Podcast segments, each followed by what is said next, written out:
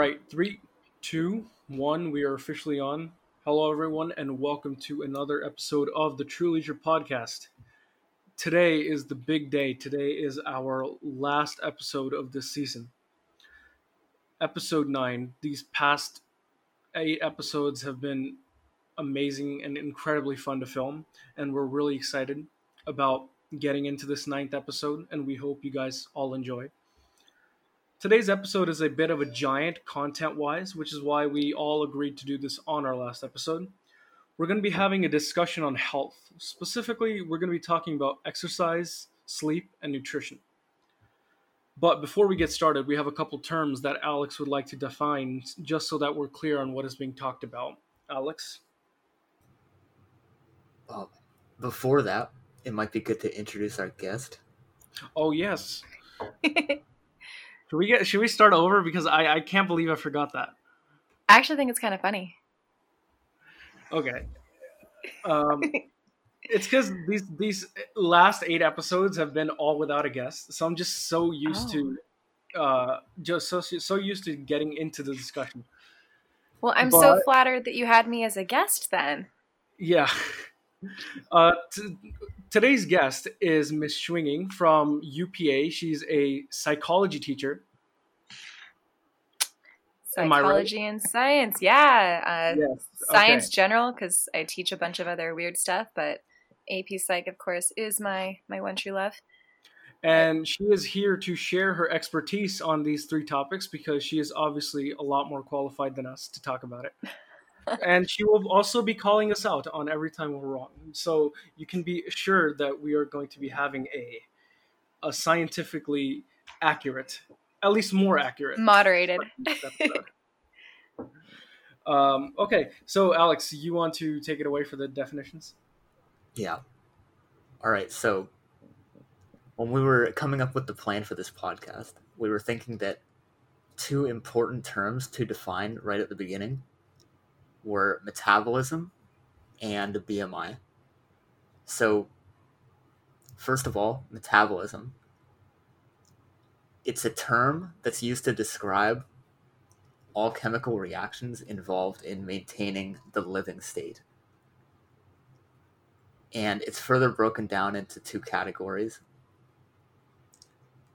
Cat- catabolism, which is like the breakdown of molecules for energy, and anabolism, which is like the synthesis of everything that you need for your for the cells to do their other jobs. And you know, without going to, I'll go further in depth with that one if we need it. But moving on to BMI, it's a function of a person's weight in kilograms divided by the square of their height meters. And the purpose of it is just to classify weight categories and potentially implicate high fat or high body fatness. But it's not really, it doesn't really account for people on the extremes of the spectrum. It's more for like average indications. Yeah, it was created as a moderating factor to get generalized opinions on large populations. So it wasn't actually meant to be based for individuals. And we kind of chronically now use it only for measuring an individual's health as far as saying is their weight in the correct category of their height. But um, as you mentioned, it doesn't really help with some people on different extremes, specifically people who are very muscular, like gymnasts, uh, we know that gymnasts are often categorized as being overweight or even obese in the BMI scale. And part of that's because they're so muscular that their weight, of course, is heavier since muscle weighs more than fat. And that can give a lot of uh, incorrect information about our overall health. So it would be fair to say that um, muscle density or like um, fat percentage is more of an accurate measurement. That's just harder to get. Yeah, I would say so. Okay, well, that's that for the definition. So, just jumping straight into our episode. We're going to start with nutrition, and one of the big things about nutrition that we wanted to talk about was fasting. Now, fasting I'm sure you guys have heard of fasting, and it means going not eating basically.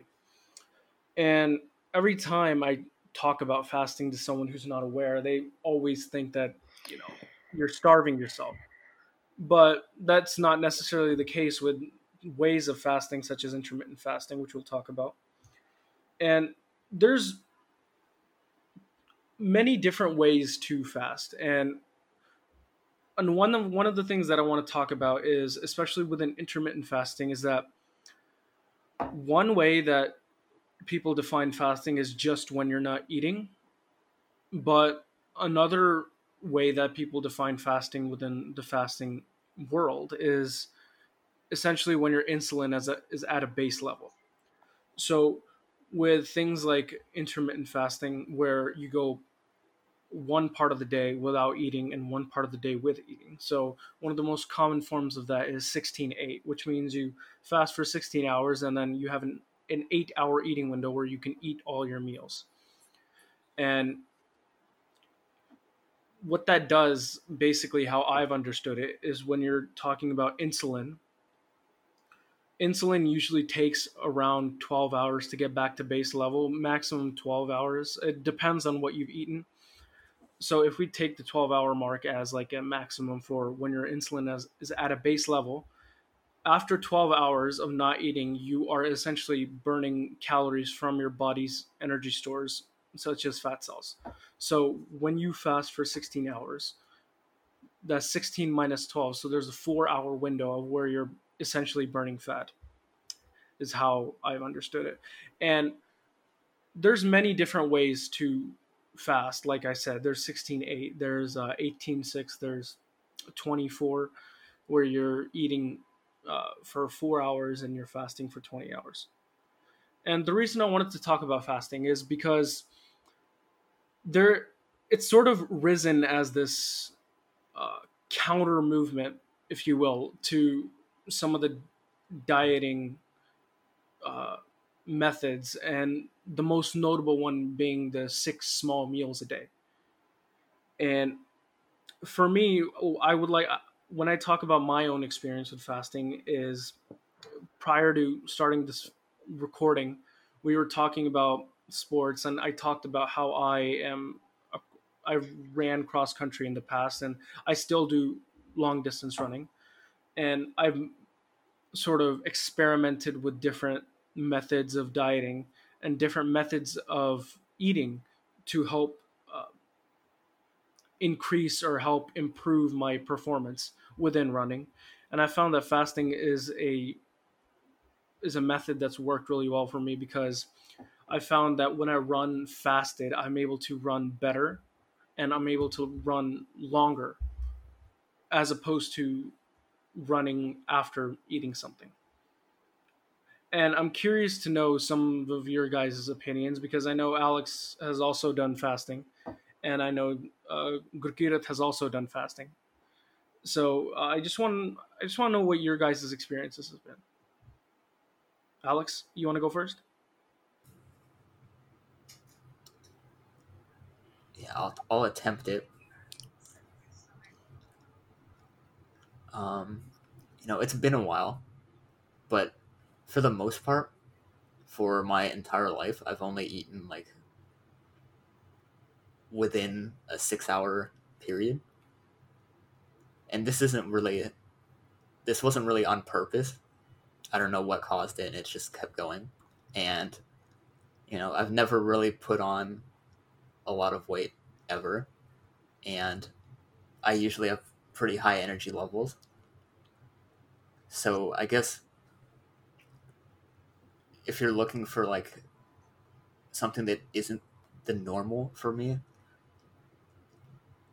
it would be when I tried to fast for a couple days. And during that, I definitely felt really hungry. Like during the first day, but then on the second and third, which I mean, we haven't, we're not talking that much about multi-day fasting we're mostly talking about intermittent but just to make the example of something that's atypical for me where i might have felt something different. Mhm. After the first day, I had pretty stable energy levels for like the two days after that, it was totally fine.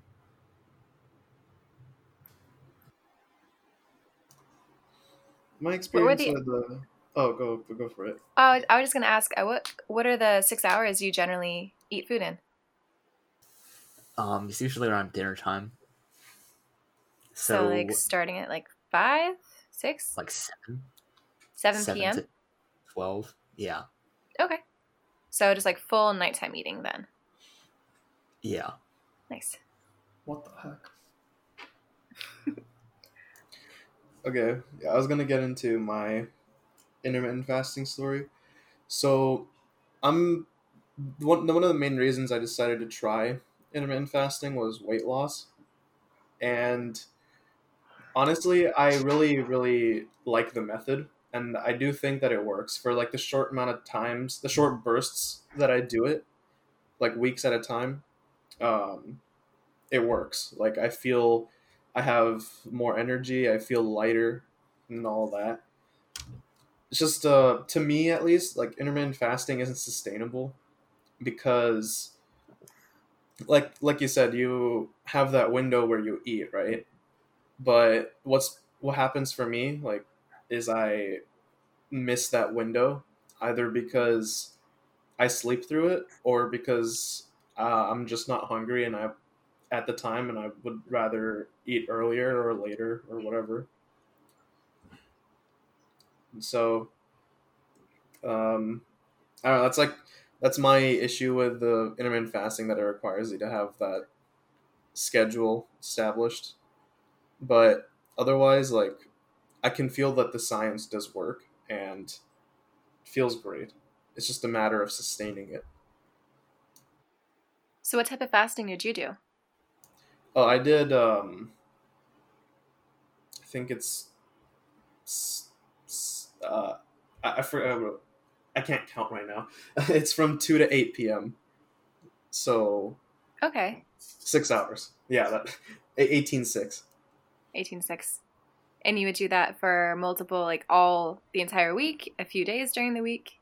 I would do it for like two weeks and then not do it for a month or two months. So, you, so you had some good off time. Um, if you if it's not a weird question, like how much weight would you lose during your bursts of the intermittent fasting? Um, I would lose like about fifteen, and I would always like hit a plateau. Even with working out, I would always hit a plateau, um, at around like certain point. But um, every time I stopped fasting intermittently, it would rebound back to what it was before.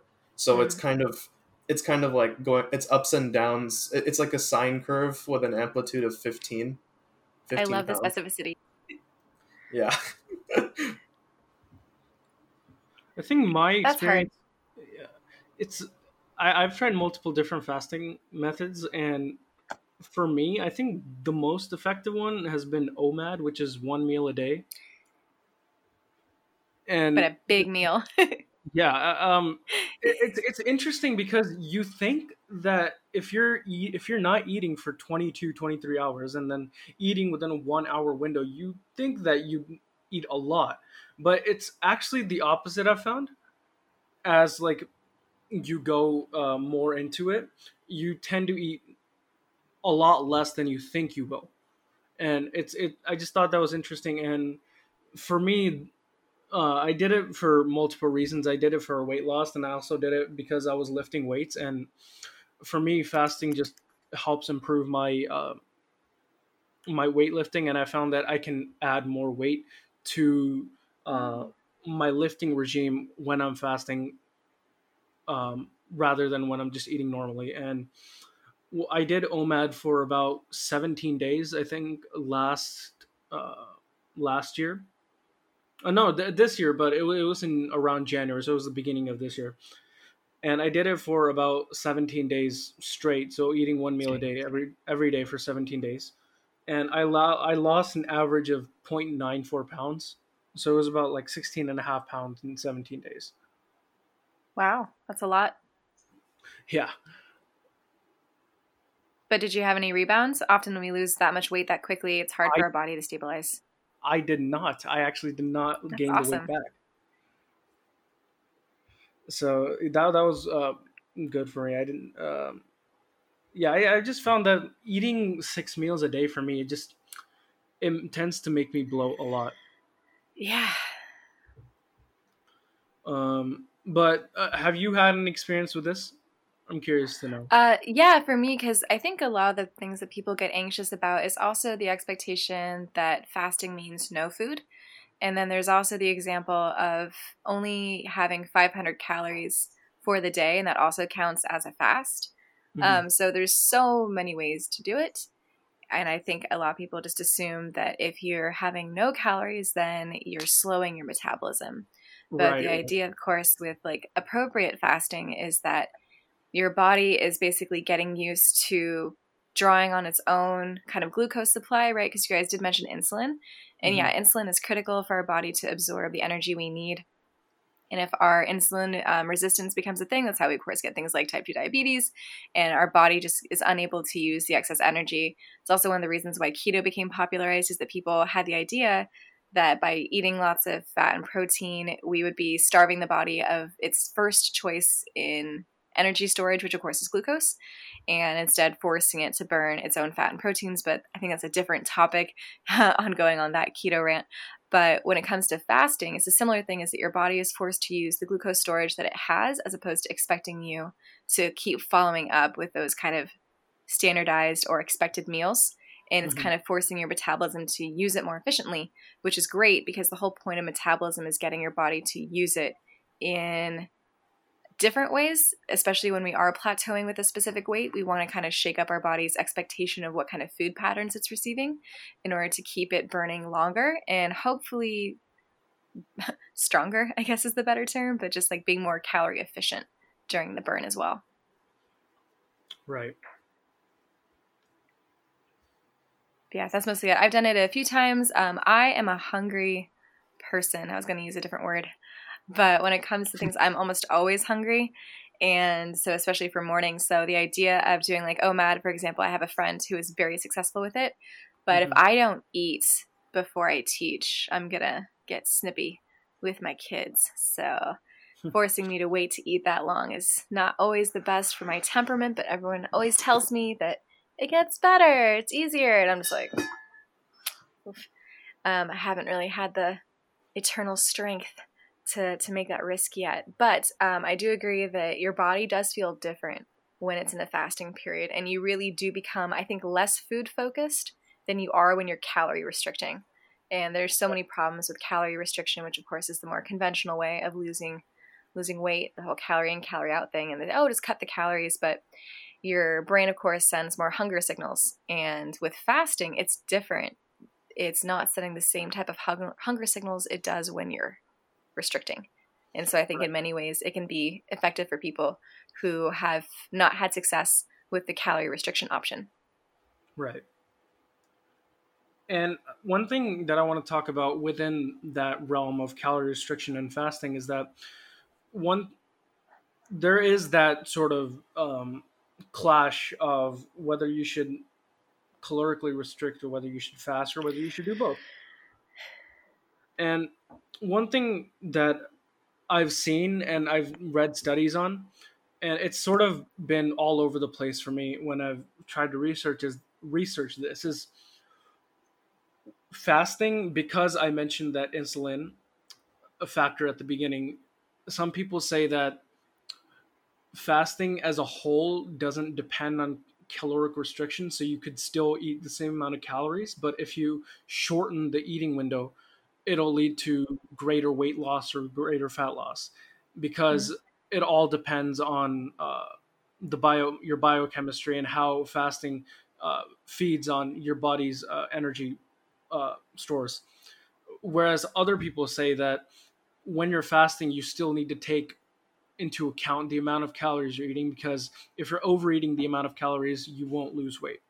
And I saw a study where uh, they did a controlled trial of where they took middle-aged adults at a normal healthy weight and they reduced their meal frequency but they didn't reduce the caloric restriction I mean, they didn't calorically restrict. And what they found was um, after about, um, I want to say six weeks, after six weeks, their um, the weight stayed the same, but the amount of fat in their bodies went down by about uh, two pounds or so. So they were building muscle. Uh, it didn't show anything on muscle mass, but it did say that the f- while the weight stayed relatively the same, the amount of fat went down, and and the amount of uh, bad cholesterol, their your HDL Mm. went down. Um, LDL is the bad cholesterol. HDL is the good cholesterol. Right. Yeah. Sorry, science lesson. that makes sense. And like I do agree that when you're fasting, I think that calories are less important, but I would agree with the side note that like if you're overeating, so for example, let's say typically I consume 1800 calories, right? And if I were fasting, I started consuming 2200 calories. Although the fasting would be beneficial, there's a chance that maybe I wouldn't lose weight as quick, or it's possible that I could be counteracting some of the effects of that. But if I were to maintain kind of like my normal way of eating on top of fasting, I think that would also be more than fine. I think you'll see really good results with that. I don't see the need to also overly calorie restrict on top of fasting as well. Right. I want to make Yeah, a just- clarification. Is calorie restricting like i- is that is it similar to calorie counting? Yes, uh, it is. So we kind of have this goal mind, right, of like how many calories do we eat a day, and then keeping track of the calories you input um, as a way of kind of seeing if you're on target, and to then be cutting the ones that you don't need, or being more like the mindful eating practice of noticing your patterns and what food you're eating, and are you getting most of your nutrients? Um, is it raw food, um, which is more calorie dense, or are we doing other things with the food? So there's a lot that goes into the idea of calorie counting because, um, of course, many vegetarians um, and even vegans will tell you that you can eat a ton of food for not that many calories, depending on what you're choosing to eat. And so, if you're worried about volume and feeling full, you can eat, of course, a lot of stuff that's low in calorie but will make you feel full. And so, there's also that kind of dangerous game we play on the calorie restriction. But I'm I'm eating only like 600 calories a day, but I feel full. And you're kind of like, well, if you're keeping that up for several months, you could be damaging your metabolism as well. Right. Yeah, like uh, celery. I know is Yeah. a s- negative calorie food. It takes more Zero energy. calorie, yeah. It's just because you're chewing and all that good stuff. Just eat Yeah, two heads of lettuce per day. Why? I mean, that's a mood. That, that that's definitely what you would. I'm not sure how you how you'd feel though eating two heads of lettuce. I don't know That's if I'd be down. I'd rather die. I, Is I wouldn't go that far. any is there any dressing? No, Ooh. No, no, that would. That's like more calories. I'd, I'd rather eat- dressing. Yes, it's it's more it's more calories, but again, it's like it's like keto where there's no it, it's fat, right? I'm not gonna lie, lettuce with dressing. I'd rather just eat the raw lettuce. that's a lot of Interesting. dressing. I mean, it depends on the dressing. Not every dressing is ranch dressing. True. That's true. True. Italian vinaigrettes. Caesar. Light balsamic vinaigrettes. Oh, okay. I'm I'm not gonna lie. Uh, I've been fasting the whole Ooh, honey. day because I am I am very hungry. I'm not gonna lie. I was looking up like the Cane's menu, which is a chicken place uh, over here in Arizona, and oh my god, yeah, just talking about this really gets my stomach rumbling. Uh, but I will say I have tried both calorie restriction and fasting, and seeing like the habitual differences are crazy, like or, or the motivational differences. Because uh, I, I tend to be a bigger eater, so when I'm like counting my calories and I see, oh, I can't eat anymore, I get it, it pisses me off. I just cannot. So yeah, of course. yeah so like spacing it out like for for me at least was a lot easier and like i guess like when it comes to having a lot of other things to preoccupy you starting intermittent fasting is really easy because you just do it on accident and just skip breakfast And I mean, if you're a college student and you're on a budget, eating on a fasted diet is just easy on the wallet as well. It is efficient. But I agree Yeah. the psychological, um, the effects of knowing that you're restricting is so different than fasting because restricting is just that. The name itself is really negatively connotated of just like, you can't, right? As opposed to Right, fasting, where I'm like, I could, I just have to wait.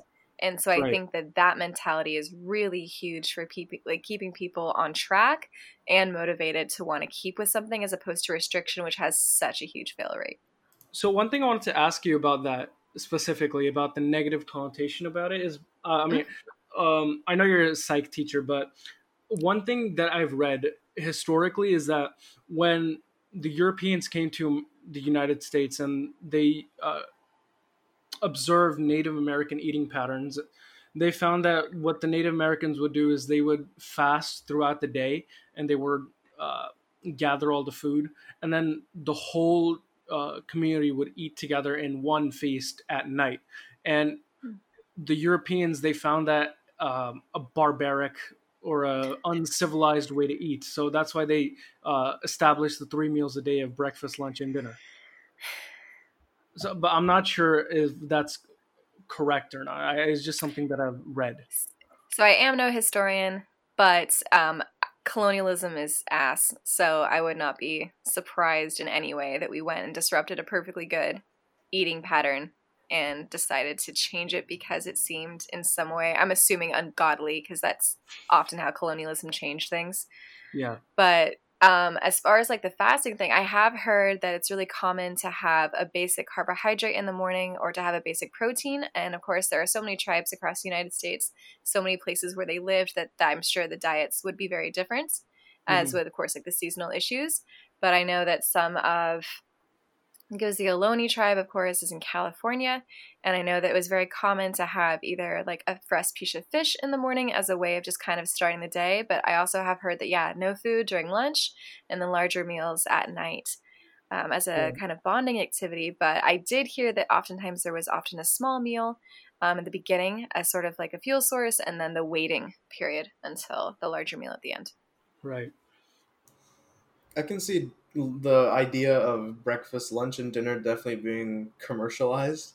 I mean, look at all the comp- all the restaurants that sell different items on the menu based on the time, and you know, change up prices and stuff, make things Yeah. seem a lot more uh, like ex- oh, you can only get this at this time of day or whatnot. I mean, just just look at what we've done with breakfast cereal. yeah, like Mm. like yeah, breakfast is it's breaking the fast. Okay, but- so I I love breakfast. I'm just gonna come out like I will have breakfast for dinner. I'll have breakfast for lunch. I just love breakfast foods. So don't come for breakfast too hard. But I understand yeah, that like- there's definitely the no, like, the morning bre- issues. Right. Like, oh, we don't serve that are now. It's noon, so you can no longer have pancakes. And I'm like, I will have pancakes when I'm damn well pleased. So But- yeah, who? yeah, breakfast foods are awesome. It's just Who decided just- that? Like, who just who who? woke up and said pancakes are breakfast food? That doesn't make Yeah. sense to me. I think the Dutch. Hmm. That seems Dutch would do. Mm. Possibly. yeah. Well, I mean, God for cereal, cereal for dinner. It's honestly just a soup, isn't it? And soup is dinner. Don't do that. Don't don't don't hurt me. Okay. Don't hurt me. We're not- don't we're hurt not me with cereal soup.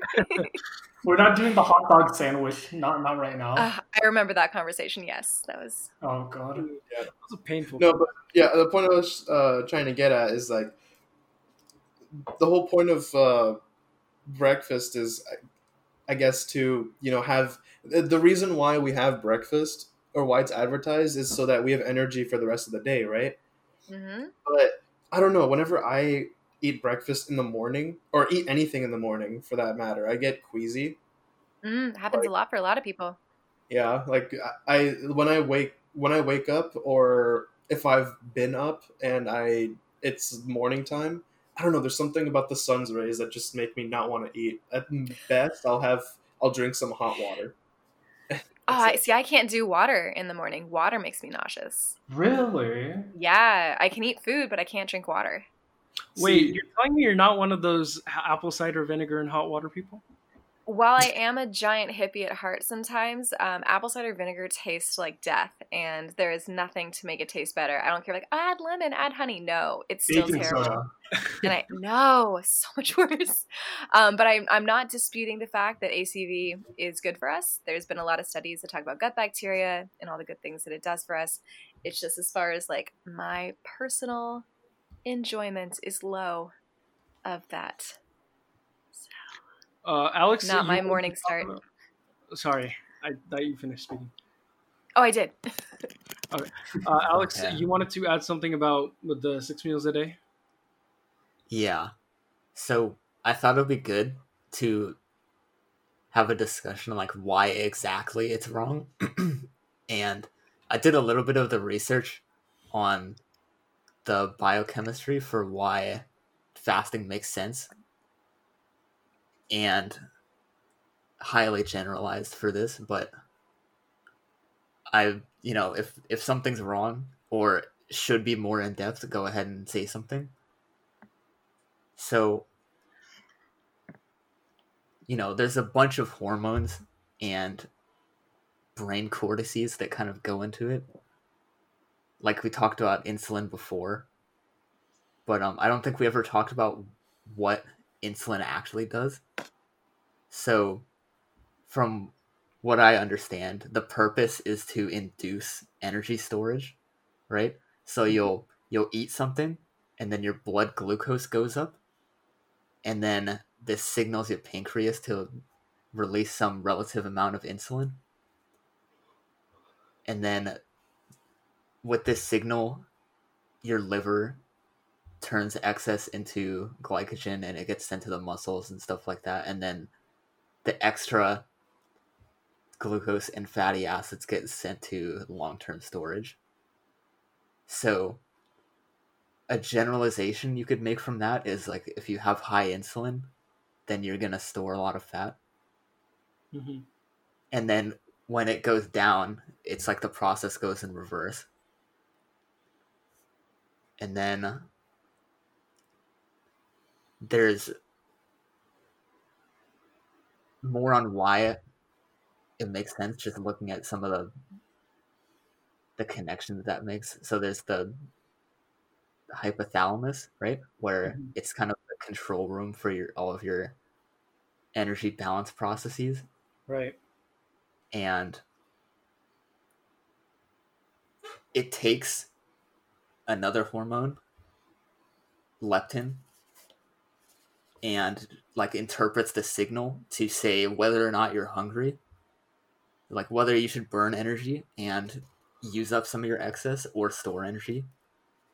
And one thing i found was if you have excess insulin like it doesn't it's you spike too hard from eating too much carbs or something like that hmm then the insulin kind of blocks this leptin signal so your body can't read whether or not you should be like going for weight gain or loss and it just interprets it as like starvation so you you keep this feedback loop of never running out of insulin and you just keep eating and eating and you keep storing up fat without even though you have a ton of excess that you could use as storage So Right. anything, anything like blaringly obviously wrong with that?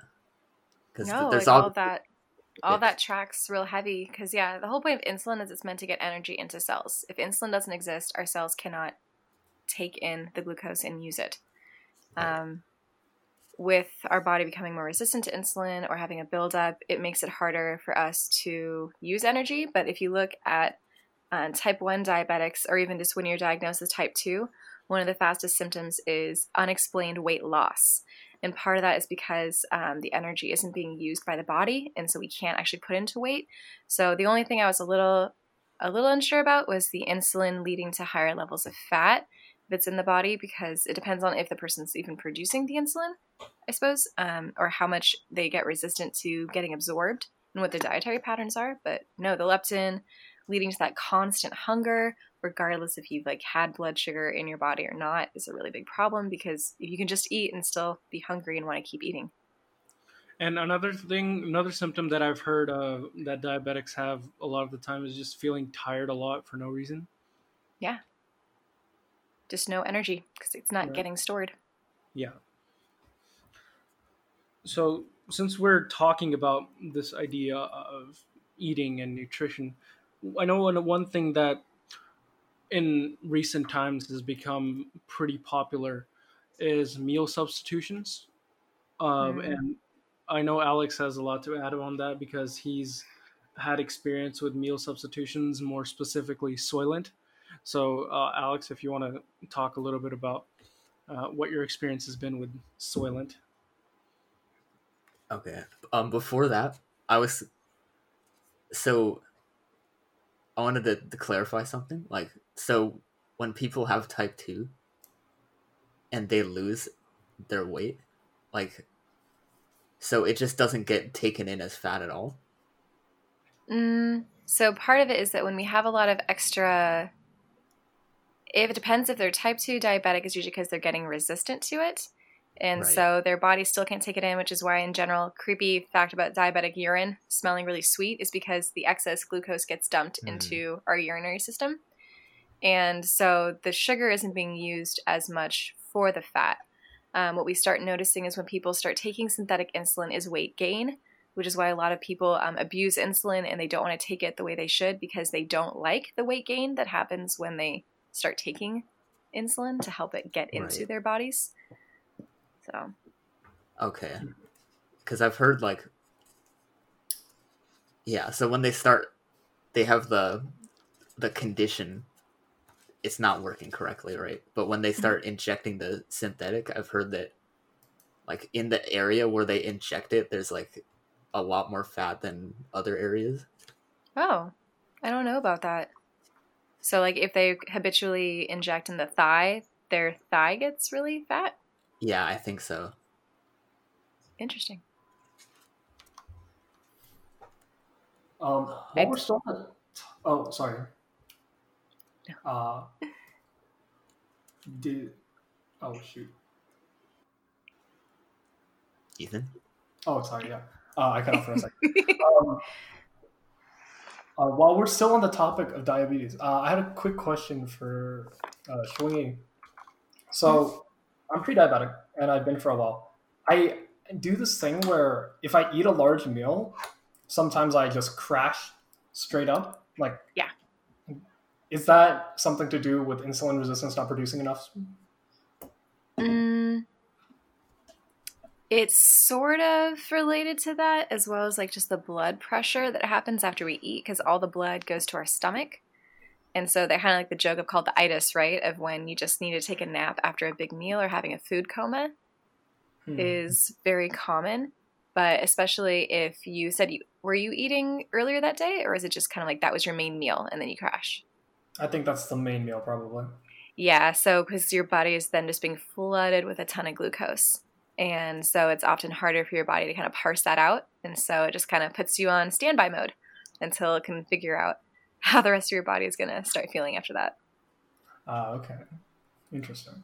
You know, I had a question on that about the whole um, drawing blood to your stomach, and it's it's kind of interesting because uh, my parents they say that you shouldn't take a shower right after you eat, and I asked them about that, and they their response they didn't really have a scientific response. They just said that's what the wise ones say.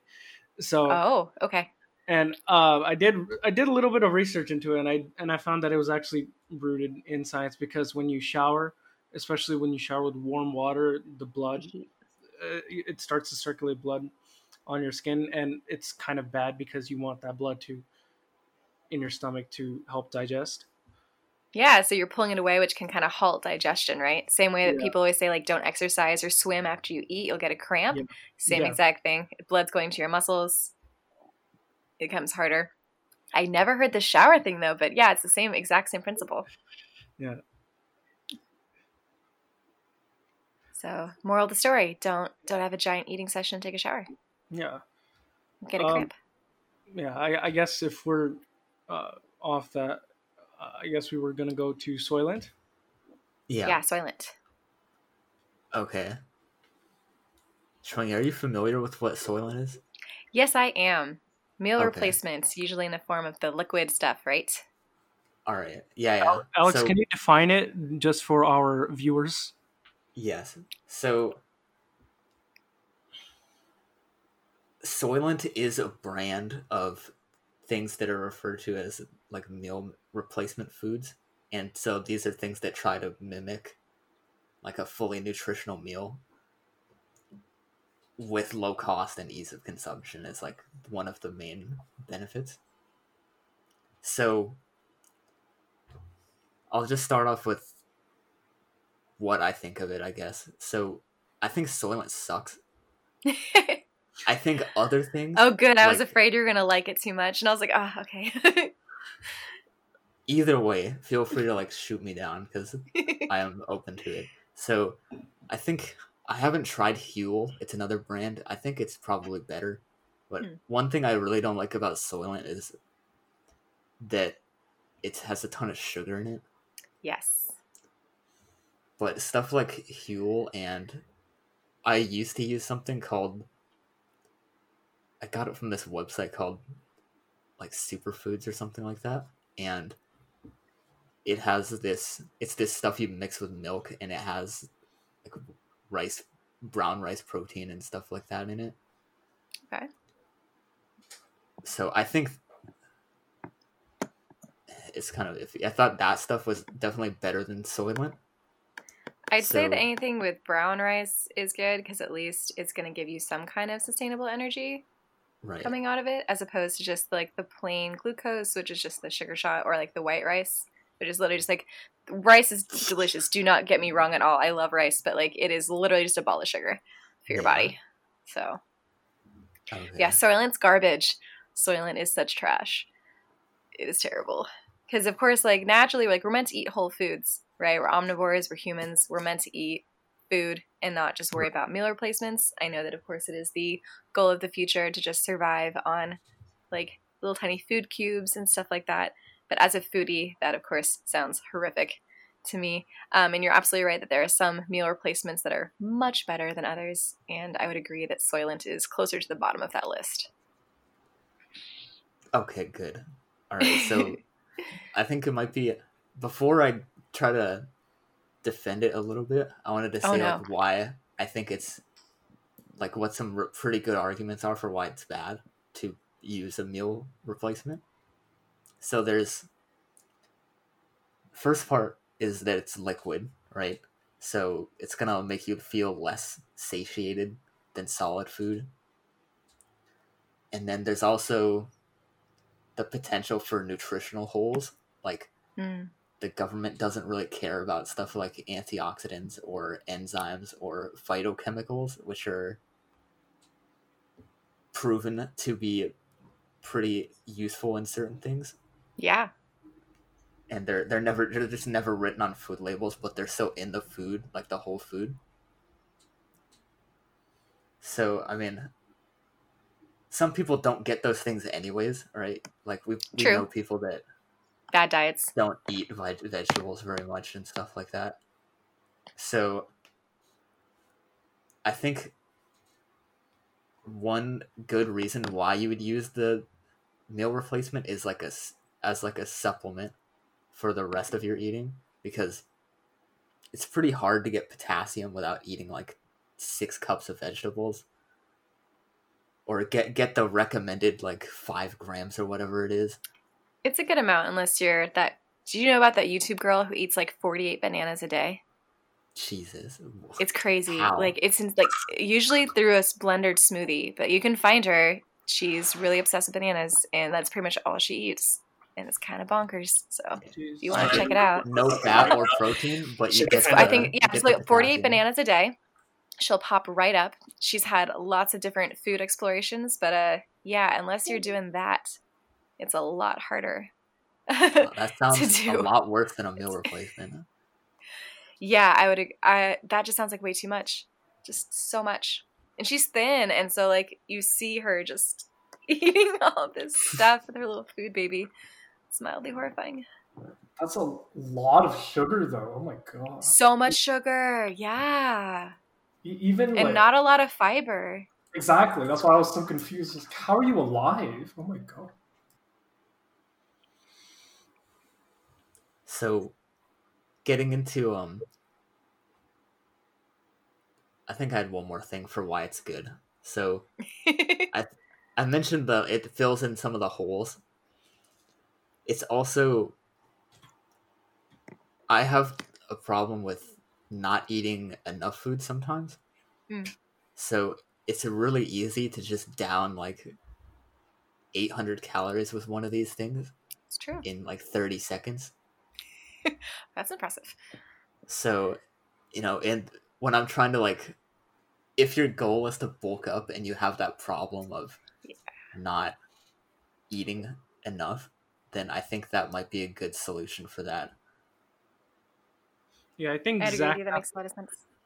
I think Zac Efron in one of his interviews said that when he was bulking up for a role, he used to just drink chicken shakes. Just What's a just- chicken shake? Just It's just exactly up- what it sounds. Just like blended blend up- chicken yeah, just blend up rotisserie with chicken. protein powder often. Yeah, Like Like cooked chi- cooked chicken, not raw chicken. Wait, Like like the the chicken's bones, cooked. But I don't think the bone. wow, no, he Wh- said where's he- he Not the bone. calcium from? you He hope said- not the bone. he said he was eating a bunch of chicken breast and it was just so tiring just chewing all that exhausting. hmm and he so he just blended it up and just drank it That is disgusting. That's now in my brain. So Ugh. for just one final thing I have to say about meal replacements is I'll I'll never say that like it's a bad idea to eat whole foods purely as long as it's just it's, it's not possible all the time. It's pretty expensive and meal replacements usually cost like almost nothing relatively. And you know, it would be better to eat a ton of vegetables and like eat lean meat like chicken and fish and stuff like that, but that isn't always possible. So I think what in the cases where it's not possible, then a meal replacement is like a decent option. I'd agree with that. So I know the other three are like super opposed to Soylent for some reason because of like how it sounds. For So- me, it was the movie Soylent Green that ruined it for me. Ooh, That's what's like the this? This is a documentary? No, it's a dystopian um, Oh. uh, It's- movie, fiction movie about like um, how humanity is running out of food when suddenly the government comes out with Soylent Green, and then at the end of the movie they reveal we're eating people, which Oh my. it's That would not be mildly horrifying. it's not Soylent, but it was it just ruined the word for me. So now you just think about cannibalism? Yeah. Fair, new fair. here. Nobody likes Soylent anyways. alex No. and I have had like several discussions on this and every time we do he get he always gets triggered because i always say Soylent versus real food and he's like what do you mean by real food Okay, Alex, come on. You know, you know. Soylent Say Green. whole food, come on. come on man it's just it's not real food You're just kind of discrediting this thing that I think is kind of decent. i mean To be fair, jokes apart would you like? Would you eat a real meal, or would you like pop fifty like different pills that give you each nutrient? Like, come on, Hell no. exactly. I'm not Because saying you know, that. some people some people live to eat and some people eat to live. You know, like some people don't enjoy food. And so I understand that. yeah I mean I don't, but I I respect that. Yeah, yeah, very. See, the worst part about Soylent is that it, it does the whole like lying in the in the label marketing technique where it's Mm. I feel like it's like oh yeah we're, we're pretty healthy we do the low sugar thing but then you look at the back of your um, protein bar and it's like oh wow alcohol sugar's in there too oh why is it four times the amount of what it told me oh I'm getting scammed I'm getting scammed It doesn't do that. um, Soylent just has sugar in it. Other things just don't do that. mhm, mhm. Yeah, I mean it's it's it's quite it's similar to a protein bar or a protein shake, except it just has other nutrients in it. Yeah. disgusting I I, I, I just I mean I have no problem with Soylent. I just can't. Like, I mean, I have no problem with Soylent. I just can't imagine drinking that only for your all meals. I mean, I could, I could, I can understand. I can understand if like you use that as like a supplement, and I've said that before to Alex. But just not eating food like whole food at all, and just only drinking liquids, I can't fathom that. Yeah, it'd be terrible. Uh, can we move on? Uh, I'm getting Yes. disgusted by the idea of like getting hungry Yes, please. from talking about Soylent.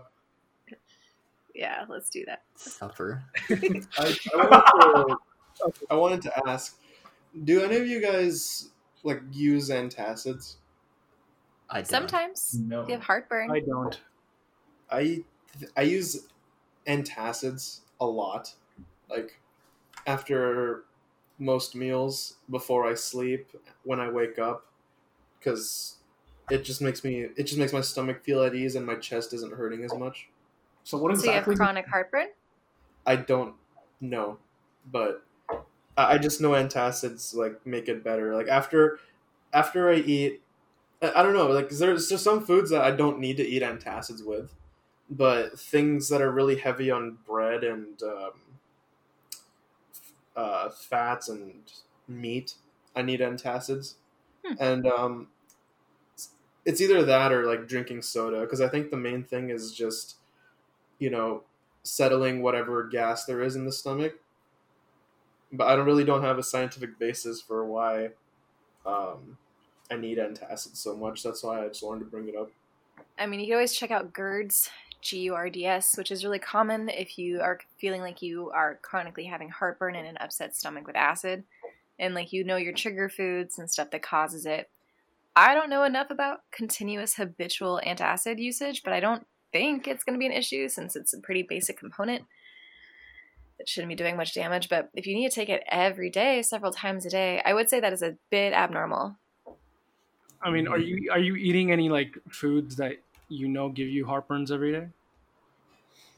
I mean, like I said, it's pretty general, like bread and meat. The only thing, the, like fruits and vegetables, I'm fine, but um, sometimes, like even even from like not eating, I'll get heartburn. Hmm. Interesting. So maybe you just have a really acidic stomach naturally.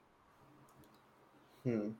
Okay, I, I, about that, I actually have a question because I read that uh, lemon juice, in even though lemon juice is acidic, just like a tiny amount with water neutralizes stomach acid.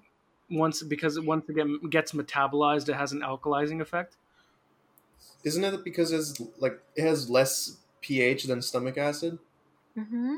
It's Yeah. still bringing it. It's still food that's more basic than your acid.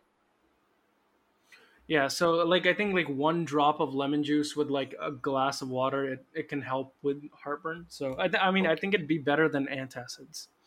It helps with just stomach problems in general. There's a really common thing of eating citrus after your meal. So, Mhm. eating a piece of lemon or a piece of lime post meal is actually a really common palate cleanser, as well as a kind of like a. ah, there's a word for it in French, and I've already forgotten, but it's just a settler, basically. And it can help more difficult stomachs feel more settled by having a little bit of citrus and like just a piece, not like a lemon. You're just having a little bit, and it's like you said, the drop or lemon juice in the water. It does it can help relax your stomach and make it less tense. Okay. I have Yeah, a I was just, I was just Go gonna say I I find soda has a similar effect because of the carbonic acid. Mm-hmm. So Still an acid, weak acid, but still an acid. yeah. All right, what was that, Alex? I was not saying that this is the case, but I thought it might be interesting to consider that it might be, it could be. I, I've heard that it could be a problem with like the stomach valve not Mhm. closing correctly, with like if you're feeling heartburn like all the time because then it just leaks really acid. frequently. Yeah, it might just like the the gas kind of keeps seeping up there with minimal stimulus. But I don't, I don't actually know that much about the condition at all. Just I thought it'd be worth bringing up. Oh, um, G. So I'm looking. I'm looking at an article right now about um, GERDs, uh, GERD patients, and it, it says that um, one of the uh, important factors for avoiding GERD symptoms is that you have a good quality of sleep and they and apparently it found that regular antacid usage combined with inadequate sleep uh, could lead to uh, higher GERD symptoms. Hmm. G's never been one for sleeping as much. Well, we'll get into that later. Yeah. Speaking Uh, of later, Okay. I feel like I we talked something on quite a bit about nutrition. we did talk a lot about nutrition. We're almost an hour and 55 minutes. So should we get a bit more? I'm only gonna do. Can I just do one thing that's a lie so I can get it off my chest and end my rant? Go ahead. Sure. So the thermodynamic thing, right? The kind of like calories in, calories out issue, Yeah. and people's kind of like obsession with it. Uh, of course, the issue is that like the law of thermodynamics, of course, refers to physics, not physiology. And so when people who try to hold our bodies to physics laws forget that we are not always completely math. And so when we're talking about calories in, calories out, it's not so much of a thing. And so that kind of just like tied back to the fasting. It's just it's a common myth that I hear a lot of dieters cite of just like, well, if you if you calorie track and it's calories in, calories out, then you're fine. And that's there's so much more to it. And it also gives a lot of people some uh, concerns with just like, well, is gas is like fasting a good thing or a bad thing? And there's a lot of people who are anti-fasting with the wrong information. So just remembering to be critical when thinking about thermodynamics and relating it to your body. Because okay, that was about it. I'm done. Yeah. It's almost discrediting. Like, it's considering the human body is like less complex than it actually is, right? Yeah, This hormone stuff is the actual driver. exactly. Like, thermodynamics is part of it because Sure. obviously you can't make energy out of nothing and stuff like that. But you know, this this other process is, I think, it's way more important than. It shows why things like caloric restriction is bad. Yeah, I completely agree. Yeah, I mean, Yeah. it, definitely it's true that hormones have a huge role, and it explains, and it's also like why people with uh, Hashimoto's or hy- hyper Yes. hyper uh, not hy- hypothyroidism. Hypo. Yeah, Mhm. Hi, that's me, Hashimoto's. Yeah, why they have um a lot of the times you see people with Hashimoto's have a lot of unexplained weight gain even if they eat normally. Eat normally or work out and exercise well, and also have really high cholesterol, even if the diet is healthy. Yeah. Yep. And then it doesn't show up on blood tests the same either, so it's often very frequently underdiagnosed. Yeah. So, what about the other part of dieting exercise? Yes, we shouldn't get into that. Um, in, terms of exercise, we were uh, we have a few different topics. We're going to talk about training methods and how effective each training method is. And Alex, we're going to have our a local calisthenics expert talk about his experience with calisthenics. And G will talk about martial arts. But first, let's get into training methods. And we could talk. Let's talk about uh, weight training first because uh, I know a lot of people within uh, the gym bros, as they're called, they have a sort of the community is sort of split in between this idea of whether you should lift with high weights and low reps or low weights and high reps. And there's been this common um, misconception, I would say, that working out with higher weights but lower reps tends to create more hypertrophy than as opposed to working out with lower weights but uh, that show otherwise and they found that within controlled trials um, people who've worked out among the same volume level using lower weights and high weights had the same amount of around the same amount of hypertrophy um, so I guess it all depends on volume. So uh, working out more or working out a bit more um, aggressively does tend to build hypertrophy. So it all essentially just comes down to uh, fatiguing the muscles. So uh, you know, as long as you do workouts that tire out your muscles and create those tears in the muscle fibers, it's going to create hypertrophy. It might be good to um if you could do it real quick. Could you define volume? Um, so volume for me, it it's always been like um, it, a lot of people tend to define volume as sort of like the amount you work out, but in terms of we're going in terms of workout volume in lifting weights goes, volume is the amount of um, stimulating reps that you do per muscle group. So it tends to be defined as the amount of uh, reps and sets you do to failure. Uh, that's essentially what volume means. So a high volume workout would be you do you do more sets or more reps per workout per muscle group. Okay, because um, the way that I learned about volume was that it's like the weight multiplied by the number of reps. Mm-hmm. So maybe it might be better because the thing you're referring to might be better referred to as like intensity.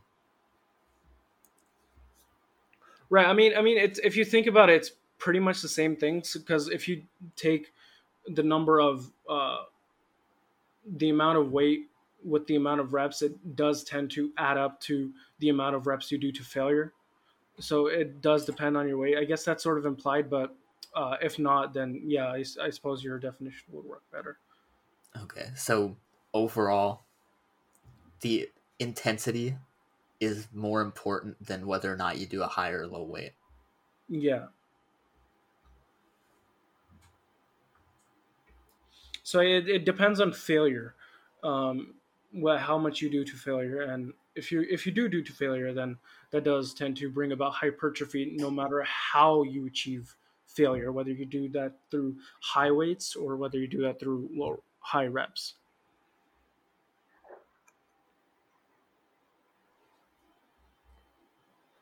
Um, you've done a fair bit of late weightlifting. What do you have to say about that? Because I mean, I've done both, and I've also found, for me, I found that just higher weights works also, and lower weights works also. It's just that low doing low weights just gets really boring. Uh, you know, Yeah. Cranking out twenty reps worth of low weights. Because Um, time is a real time is a real factor. Like yeah, Absolutely. if you do with high weight, you can be done in like forty five minutes Yeah, versus Yeah. like an hour and a half or something. yeah. Yeah. Some people just don't have that kind of time. and I mean, some people have said that low weights, um, um, yeah, low weights does helps with endurance more, but I haven't found that to be the case, and doesn't really affect my running that much. But I'm personally, I'm more of a low weight, high rep kind of person. Mhm. Partially because I don't have any dumbbells that weigh more than 20 pounds, but um, Uh, I don't for know, me, I'm- that's a lot.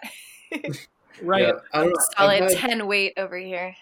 uh, that's, I that's don't know. I've had like some success. Like for the time I was doing it, again, it was like it's like intermittent fasting. It's on and off, but there was like a solid two months where I was uh, weightlifting during COVID, and I could feel the difference in, you know, my muscles. Like they felt like they weren't they didn't grow in size at all, be- but they felt more firm and it felt a lot more powerful to move them around Mhm. which it, it i think that goes to show like going um low rep uh, i mean low weight high rep like it can be good for again it can be repetitive but it can be good for um you know developing it more because it's more about endurance than just sheer force of will yeah, as uh,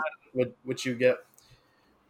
And um, one of the systems that I actually did with uh, with my weightlifting was I think it was called a reverse pyramid, where Yeah. I actually start with the heaviest weights, and then bring it down until I reach a certain point, and as I bring down the weight, I increase the number of reps. Yeah. So it's it's makes uh, sense. m- it's increase it's decreasing the weight by 10% each set and increasing the reps 10% each each set. Mhm. And yeah it's definitely helped like it doesn't look impressive at all but i definitely feel the difference with not not just how sore i am but once like the soreness goes away it feels different and it feels better Yeah, I mean, it um, it's certainly uh, effective. I mean, David Goggins, I I've told you guys about him and how he did like this uh, crazy weightlifting routine where he would do pick one weight and he'd do like anywhere from 100 to 500 reps, and he'd do five sets. And it was pretty crazy. So like his his total rep range was around like 3600 at the end of every workout, and he would work out for like three hours too, and it was crazy. So I have something to say about um high reps. hmm So the thing that you were the I guess the phenomenon you were talking about, G, was like it doesn't feel like it's bigger, but there's like more strength. yeah like I think that's like exactly what's happening when you do a lot of reps.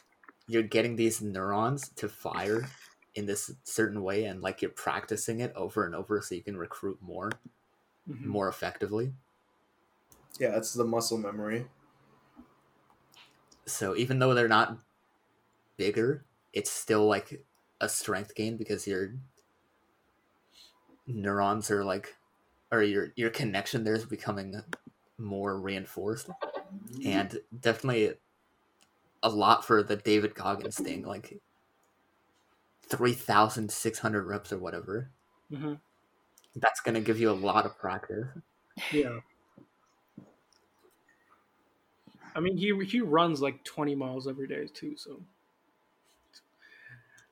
Have you guys also just discussed the importance of like muscle with fasting and with dieting and how important muscle is to weight loss? Yeah, ex- uh, I I've, I've read about that and how like um, fasting increases human growth hormone by I don't know 400 Yeah. or something like that, and hmm acts as like a natural steroid of sorts. It does. It increases your testosterone levels. So One of the kind of cool. But a lot of, I think, speaking from a girl's perspective, a lot of the times girls are just told like only cardio, like don't do weights. Girls don't want to get bulky. Now, of course, the obsession with having like a huge ass is definitely part of it, and so there's a lot of girls that do like a ton of leg work, um, but not a lot of upper body, which is where a lot of women tend to be weakest. But we've noticed that when you're trying to do weight loss, like having the weight bearing exercise is really important for uh, actually building better muscle tone and also just um, having a higher metabolism and actually helping with hunger cravings too. Because for us, with our lower testosterone, um, testosterone also can act potentially as not like an appetite suppressant, but it does help put a curb on some of the more annoying hormones when you're hungry.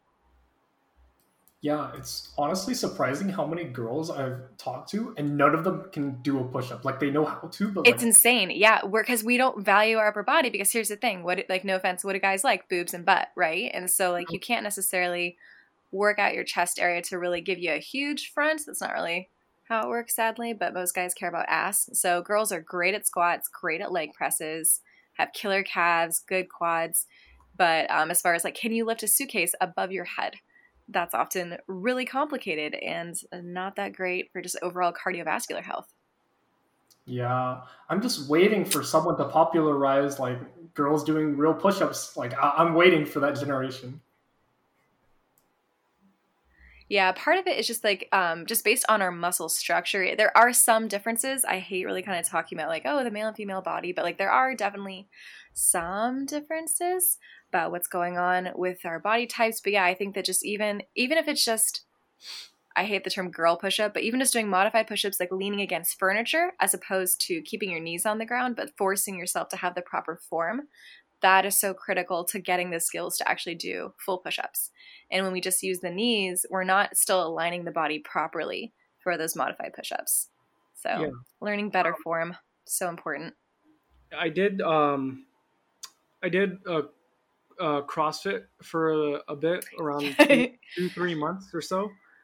And um, one of the things they have you do when you're doing pull-ups is if you can't do a pull-up, they have those um, those gymnastic rings that you hang. Yeah. From, and you have to hold on to those and lean back while standing on the floor, and then just pull up like that.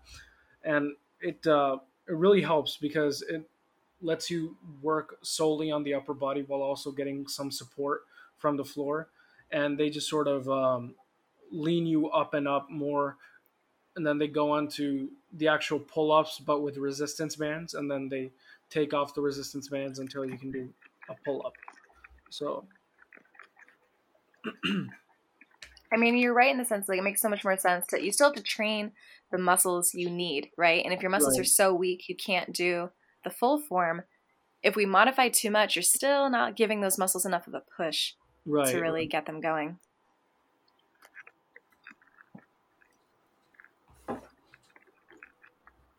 Did any of you guys look at stuff for like different training methods that are, you know, all of them are progressive overload is like the norm, right? But I was watching um Joe Rogan like a month ago, and he was trying some, to laugh. Sorry. He had some Russian dude on, and he was talking about like the training methods that these super athletes kind of have, and one of them was the train with like a certain weight, and then like after two weeks they'll like go down for two weeks, and then like on the next the next two weeks they'll like go up past that first one. So it's kind of like a dip and a spike over and over again. So hmm. it kind of it's kind of similar to diet where it's not like it's not such a simple mechanism. I think also like you said when you're a super athlete, you plateau, right? So you right. need more aggressive ways of working out to actually see results and similar with dieting like our body doesn't like changing. Our body likes staying the same. And so you kind of have to just find new ways to surprise it. I wanted to touch upon this one phenomenon that I really, um, I don't know, I, I kind of stick to it. It's the idea of like mind over matter, you know, pushing your body to go past a certain point. Just um, because uh, your mind is really set on doing so. The example I have is with martial arts. So when I was testing for my uh, my second degree black belt, Ooh. I the t- the teacher didn't test us right off the bat. He wanted us to reach like peak physical form as much as we could do in a month.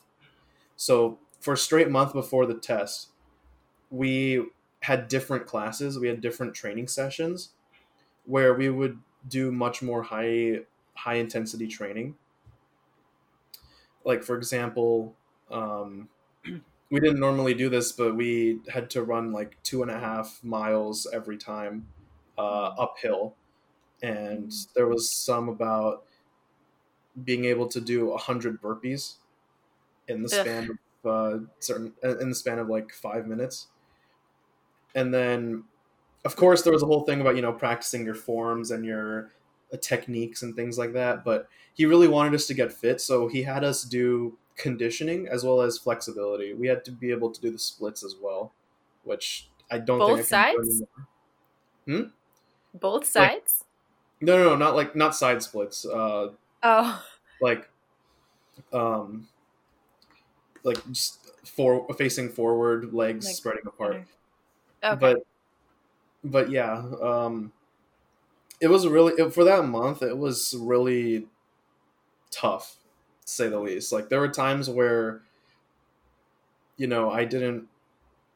I I got super into it, but I just really did not feel like going through at some points. But my because my body was telling me no.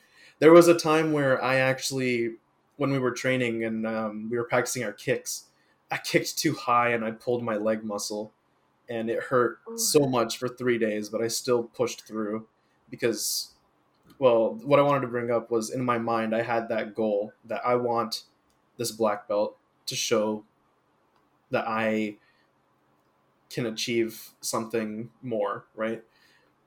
And so the whole thing about pushing your mind, pushing your body when you're in pain, you know, separating mind and matter. Is, I think, what are your guys' thoughts on that? As far as weight, uh, as far as uh, exercise goes, like how much should you be pushing your body, and is it healthy to push when you're in pain? Like for example, if you just did leg day, for for me, I did leg day and then I ran the next day and it felt terrible, but I felt great for doing so. So, and the instant gratification is definitely a factor in wanting to continue to push yourself. So, again, I want to I want to ask your guys' opinions on mind over matter. So, I think you guys have more experience with like the actual weight training aspect of pushing your body. But I think, of course, from the biology aspect, like the reason and the importance of rest um, and why it's so critical for our recovery and also the myosin fibers that you're attempting to build, right? Because the whole idea of tearing down your muscle, building up, you create that bulk. But at the same time, if you're not resting, um, the fibers can often get more fragile. And so it doesn't necessarily mean that you're getting better gains. And so if you were like you injured your leg muscle and like you kept going, I'm really glad that it didn't result in some type of deeper injury because of course whenever we work out while injured, um, it's just more stress on the body. And all y'all are, are young so like you can you can handle a little more wear and tear in your body but uh, it does affect your joints later and everything else as we age and the effects you do now can have longer consequences. Blah blah blah. Blah. But um I understand that there is a point where, yeah, you your brain wants to quit because you're tired, and the idea of pushing through to kind of reach your next level potential can be really critical for seeing improvement. Yeah, I mean, with running, it's been uh, a pretty good experience. But back when we used to used to cross country, um, when we were on a particularly long run, like around I don't know six miles, six seven miles or so, um, it would be super tiring. But you know, we would run on the streets, so we would have a lot of cars passing us, and sometimes you know some a lot of people would you know honk their horn and roll down their windows and say some stuff about uh, you know how crazy we are or to or to say good job or something and play eye of the tiger. Yeah uh, exactly. Um, and it would just sort of uh, give you that motivation to keep going uh, i remember one time i was running um, alone this, this time i was on a uh, run alone and it was i think it was around 104 degrees outside and I remember this one dude rolled down the window of his pickup truck and told him and shouted, "You're you're crazy." While I was running, and I thought that was that, that was pretty funny. Did it make you feel good? Did you feel powerful? It, it did. I did feel powerful because I was like, yeah, like, yeah, I, um, I am. do something that this person cannot. Uh, but yeah, I mean, mind over matter. I think it definitely works. I mean, it's it's sort of like um, a big reason why people listen to music while running or motivational music while running. You know, I mean, it, it doesn't really affect your muscles.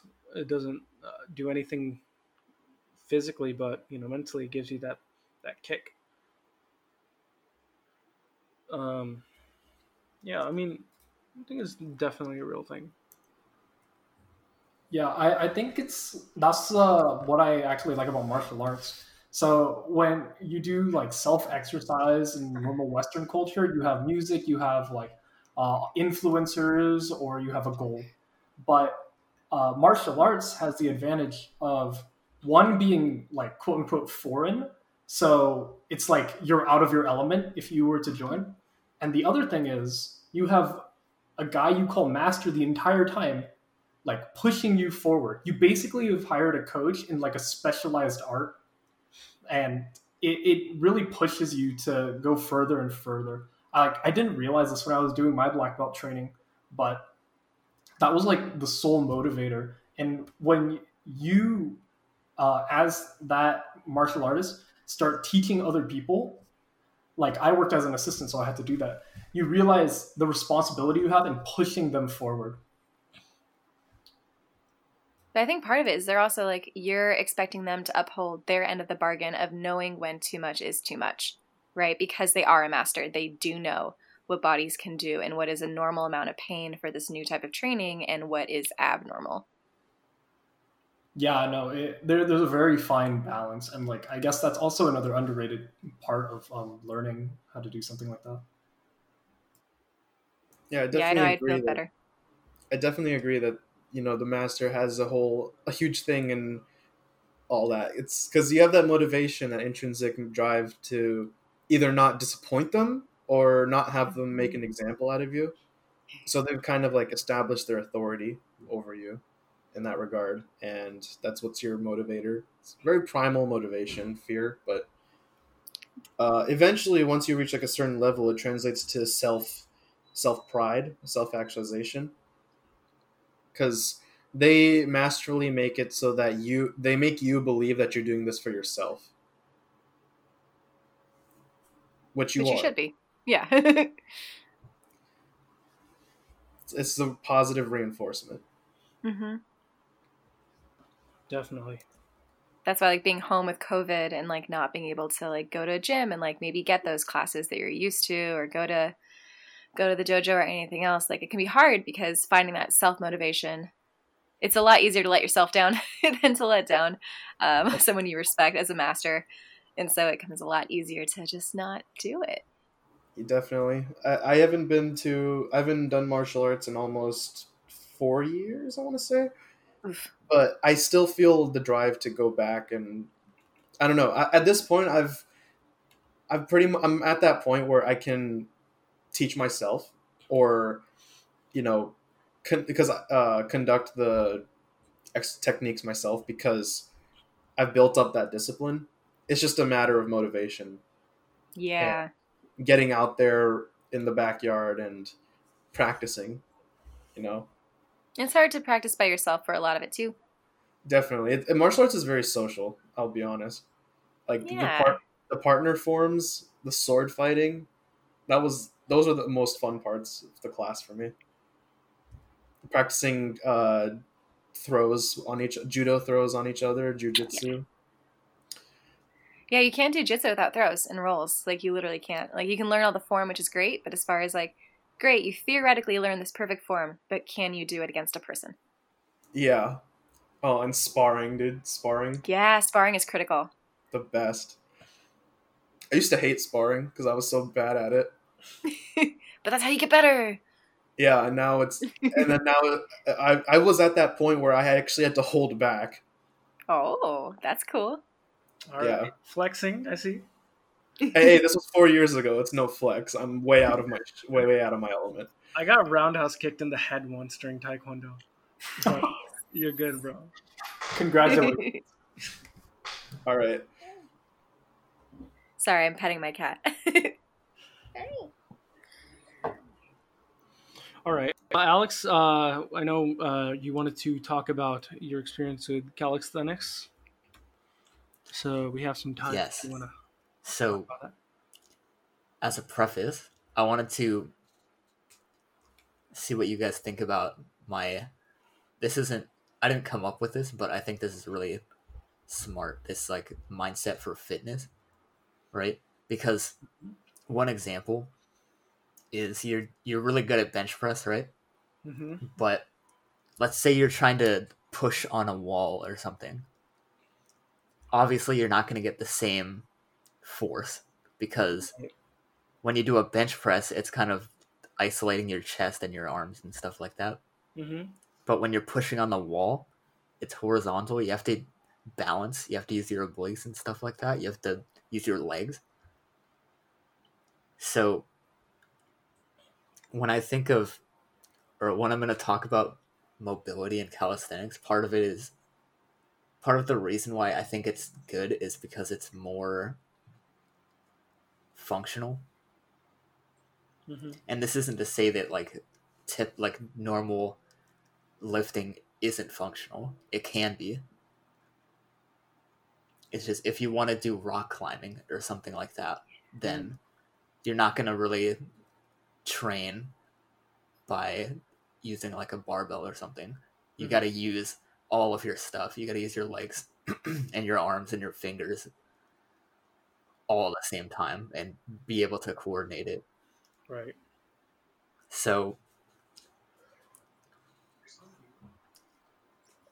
that's I guess my my reasoning for thinking mobility and calisthenics are really important parts of fitness. Like not only is it important because of COVID, like calisthenics doesn't really take equipment as long as you're creative, but it recruits more of these muscles at the same time. So when you do a pull up or something, you're training to be able to pull up your weight. And it's more practical. yeah, kind of. I mean, we don't do that very much anymore, but you know, if you were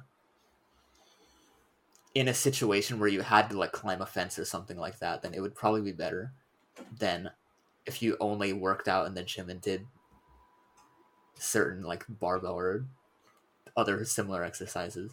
Right. Yeah, I completely, functional fitness, yeah. I completely agree with that. Like when you're lifting weights, right? You're building the your neurons are a, they're building up a pattern exclusively for lifting in that fashion. hmm Yes. Yeah. So I don't know. Like I I've lifted weights, but I've never once in my life have ever done a pull up. so it's there's a I agree there's a whole lot of things that you know there are um they have applications and so you need to practice them and like you said we don't need to anymore you know we're not finding ourselves having to climb mountains to establish settlements or whatnot but um i think it's good to have especially in some situations where you know it, it could be an emergency and Yeah. you need to power through but you don't have the practice so using all It's- of your muscles rather than targeting specific ones for physical appearance is Yeah. way better Yeah. like the form over function. Like, are you doing it for the aesthetics because it looks nice? Like, but will those giant delts actually do anything for you? Yeah, I think I think Yeah. it's it's why I consider running to be one of the best exercises you can do. It's just because it's it's it's incredibly functional and it it has a lot of function in real life. Just being able to run, run fast or run long is uh you know it's incredibly useful and having stamina has is, uh, has a lot of function and it's also why a lot of um uh, military guys, you'll see them doing uh, training with like their uh, their weaponry and their equipment on, doing body weight exercises with their equipment on, because it helps them prepare for uh, combat environment. Yep. It's a good um argument for like animals play with each other they don't exercise in the way that like we think is conventional right hmm like they wrestle and they like play games and stuff like that. Right. and it's extremely functional. Hmm and it's not even it's not even a chore it's fun right? Hmm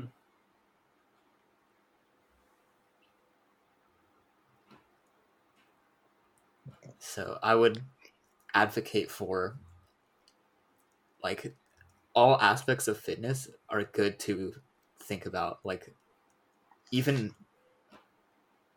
I guess the cognitive stuff, like mental sharpness and learning new skills is important. And like hand eye coordination. Right. You know, sports makes for a good way for that. You know, basketball is a really good way to work out.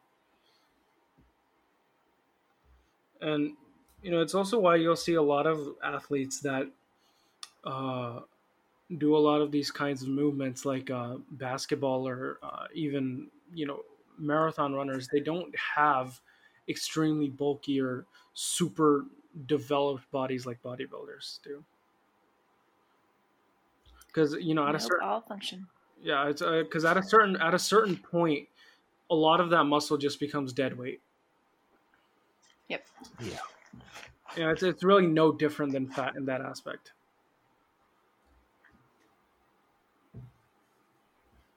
And other than aesthetics, of course. Yes.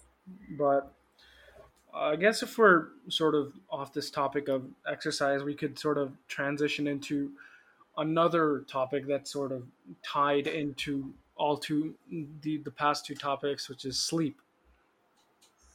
Because we all know, you know, So good. sleep is, you know, sleep is sleep. Sleep is awesome, but uh, there's always, you know, being college students. Sometimes we have to trade in sleep for some other aspects.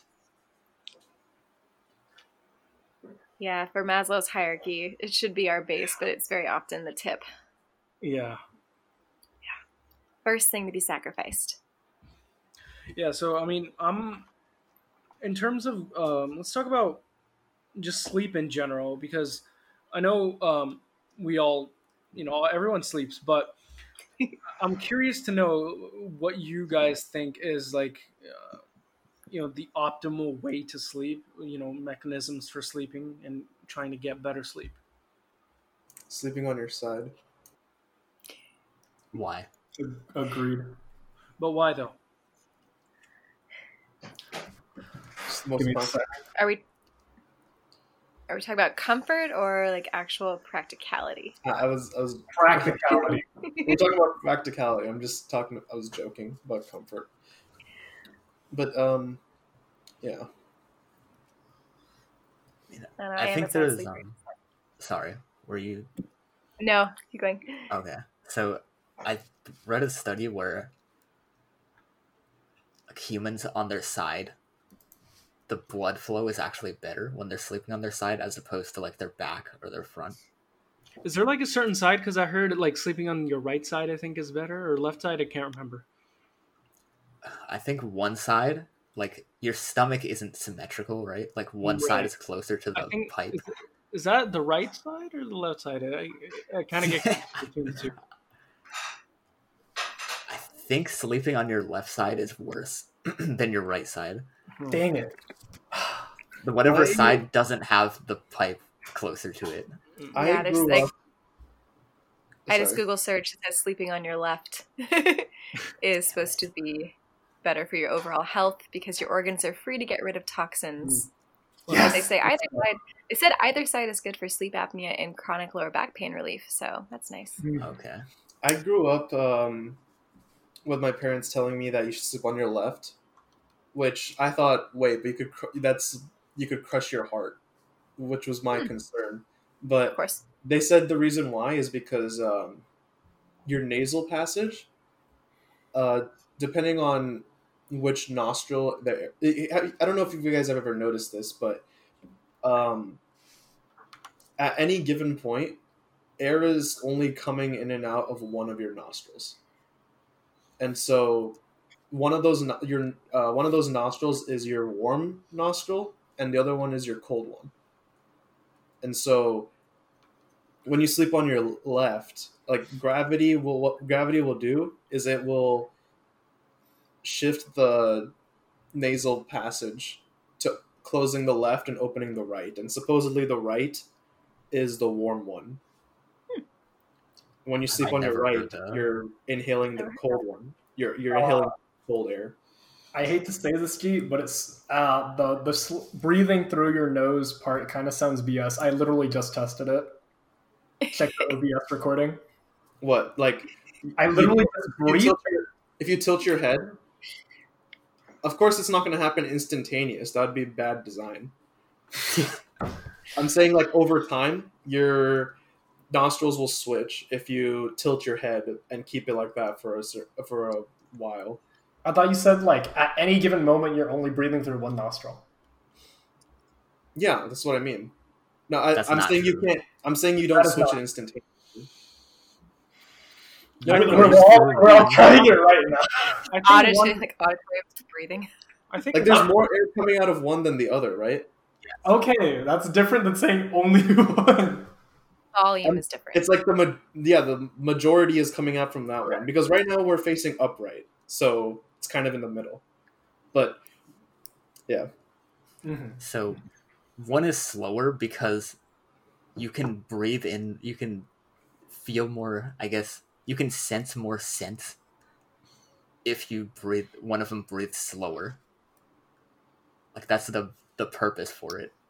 Mm-hmm. You ever notice how when you're sick, like one nose is always like super plugged and the other one is running? Yeah. Yeah. It's because of that. Mm-hmm.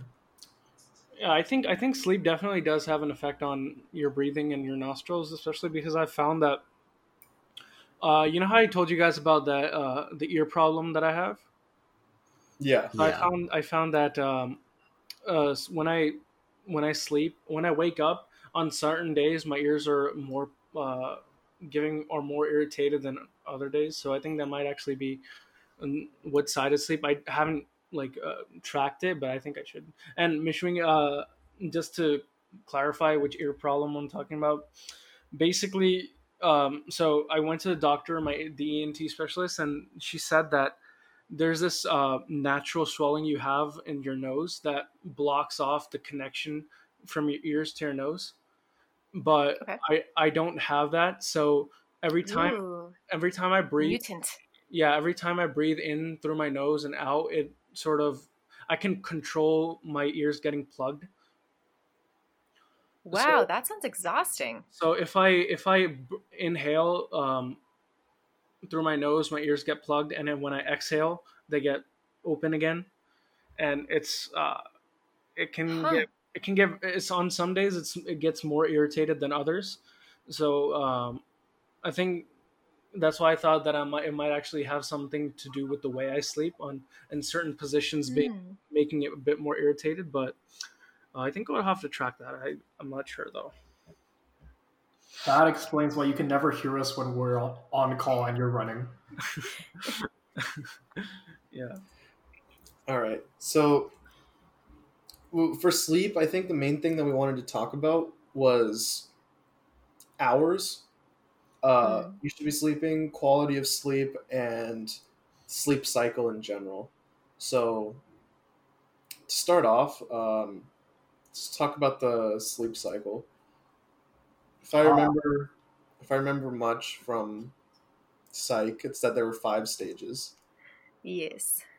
And then the three three of those stages is just falling asleep, and then there's REM and then NREM. Yeah, there's NREM and also like um as far as the falling asleep, three is kind of in that transitional zone. And of course that gets shorter um when we're getting over to the sleep sleep time. But of course then you've got like the hypnagogic sleep where we have those like twitching moments or like we're falling and then we wake ourselves up um, when we splat against the ground and everything like that. So and then of course the deeper sleep where we have the vivid dreams. So the more colorful, vibrant dreams we remember, as opposed to more of the mundane dreams where like maybe you do your morning routine, maybe you're driving somewhere. There's there's different types of dreams based on the REM. Or based on the sleep stage, excuse me.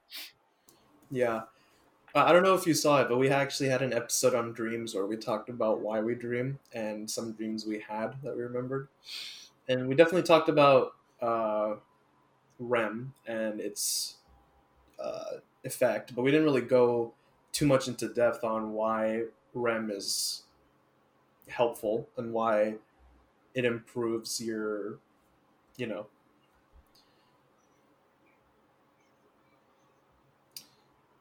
So, does anyone have anything they'd like to say about sleep? Yes, you should do it. Well, of course. But I mean, like, well, you say of course, but um, the eight hour a, um, a day thing is lies. Um, everyone can kind of manage their own level of sleep. Eight is just meant to be kind of like a guideline. There is that very, very small percentage of the world. I think it was like 2%, but do not quote me on that, of people that are perfectly fine with four hours of sleep a night and like they run totally physiologically well. Their bodies are great. They have no mental um, shortcomings or fallbacks because of the lack of sleep. So, like, just based on our biology, we have different needs but the seven to eight is kind of like a general amount in which our body can fully go into several stages of REM to kind of clear out all of the kind of like the toxins that accumulate every day just by thinking. Uh, we have a lot of those like free radicals that build up between our synapses, and sleep is a time where they can get flushed out. And so, if we're not getting enough sleep, of course, um, issues with memory will happen very quickly and other obvious things. Yeah, that was like that was the activation synthesis theory we discussed. hmm Yeah. I think it's also um, worth talking about not only the hours of sleep but the time you sleep at, because I know um, uh, there's a lot of um, you know obviously you should you sleep at night, but why you should sleep at night, I think that's a, sometimes can get um, a bit confusing, and I think um, for me personally, I found that if uh, when I'm when I'm awake at night, because I've I've done a couple of all nighters uh, in the past uh, when I was studying for finals and stuff, and I found that uh, when I s- stay awake uh, like past two thirty, my heartbeat like starts to rise a lot, Yeah. Uh-huh. and and I even even even if I sleep during the day, if I'm awake at night past two thirty, my heartbeat gets really uh, fast for no reason, and it just sort of I get super uneasy. It's actually pretty common. Um, your body is literally having to work harder to continue its processes. Because imagine like you doing a laborious task all day, right? And then Yeah. normally, like, okay, I get off at a certain time, I stop. So your body is expecting to get a break, and you're Mhm. not giving it a break. So it's like, wait, bruh, I still have to do all this? Like, are you Right, kidding me? And so then it has to kick it up, and just to keep you at a normal baseline. Right, and even with the working out too, it, it's like um, I know I've uh, heard and read that um, if you're working out, then the best time you should sleep is between eleven and five because uh, that's the those are the hours your body produces the most amount of melatonin, and melatonin helps with muscle recovery. So if you're working out and you need to get the gains, then you should sleep at night. Good reasoning. Good reasoning. But then there's of course people with the sleep disorders that literally their circadian rhythm is flipped. Right. Yeah. I wanted to bring up so we said that we sleep for this many hours, or we should be sleeping for this many hours to get as many uh, a healthy amount of REM cycles in each night. But the one thing that I feel like that we've talked about this a lot, and the one thing that we've had disagreements over is if the time at which we get that sleep actually matters. Now I know that staying up all night it is different than staying up during the day. I, for one, have a lot of experience with staying up all night. But um, the thing I wanted to address was that. Uh, one second. Okay, so I wanted to address that. I, when I sleep, it doesn't really necessarily matter what time. For example, Just that you sleep. yeah, that I, I could sleep in the in college. What I did was I slept in the morning, and I would wake up in the afternoon, and then I would stay up all night to do my homework because obviously I'd already slept during the day. Why would I sleep at night? And I didn't really feel much of a difference in terms of I I didn't feel negative at all, but I did feel a lot better overall. Um, in terms of like how I felt, because Mhm. it felt like I wasn't forcing myself to sleep within a certain time period, and as a result, waking up when I shouldn't be, or waking up on a schedule. Obviously, I have to wake up for classes, but um,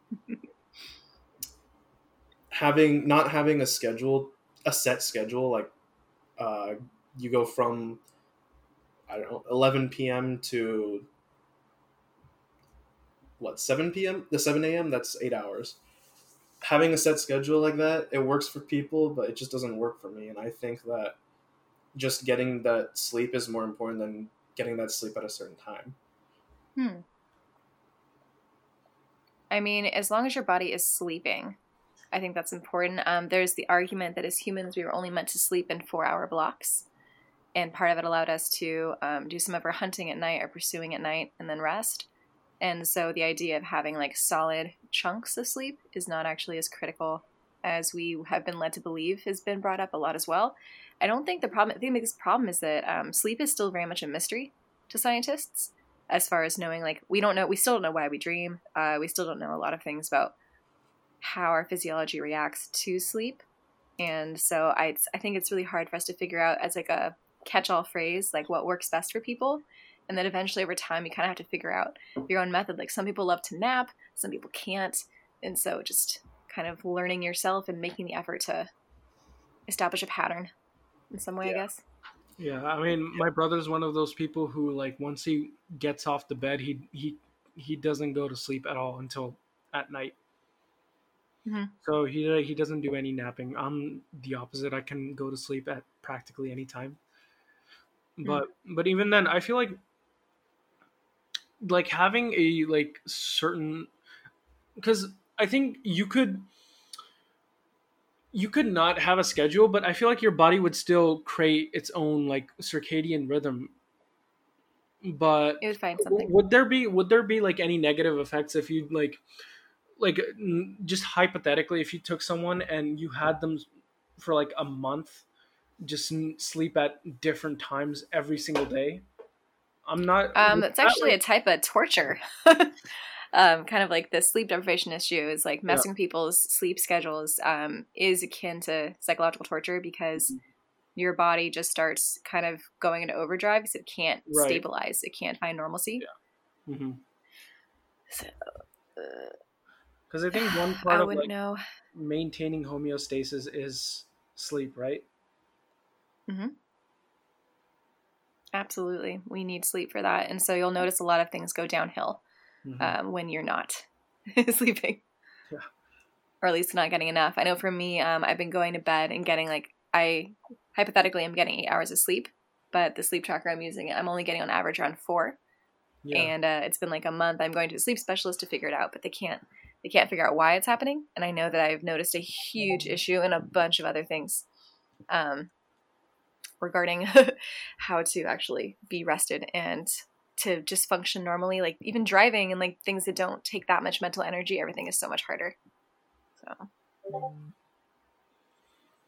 Yeah, I mean it's it's kind of like um like my parents say that you shouldn't um one after you come from a run, you shouldn't get in the shower immediately because your body it changes temperatures real quick and it could lead lead you to get sick. And I just uh I sort of found that for me personally that process also holds true for sleep. So if I um if I uh don't stick to my natural circadian rhythm for like if I switch it up a lot, then it tends to uh, lead to get lead to me getting sick personally. mm-hmm.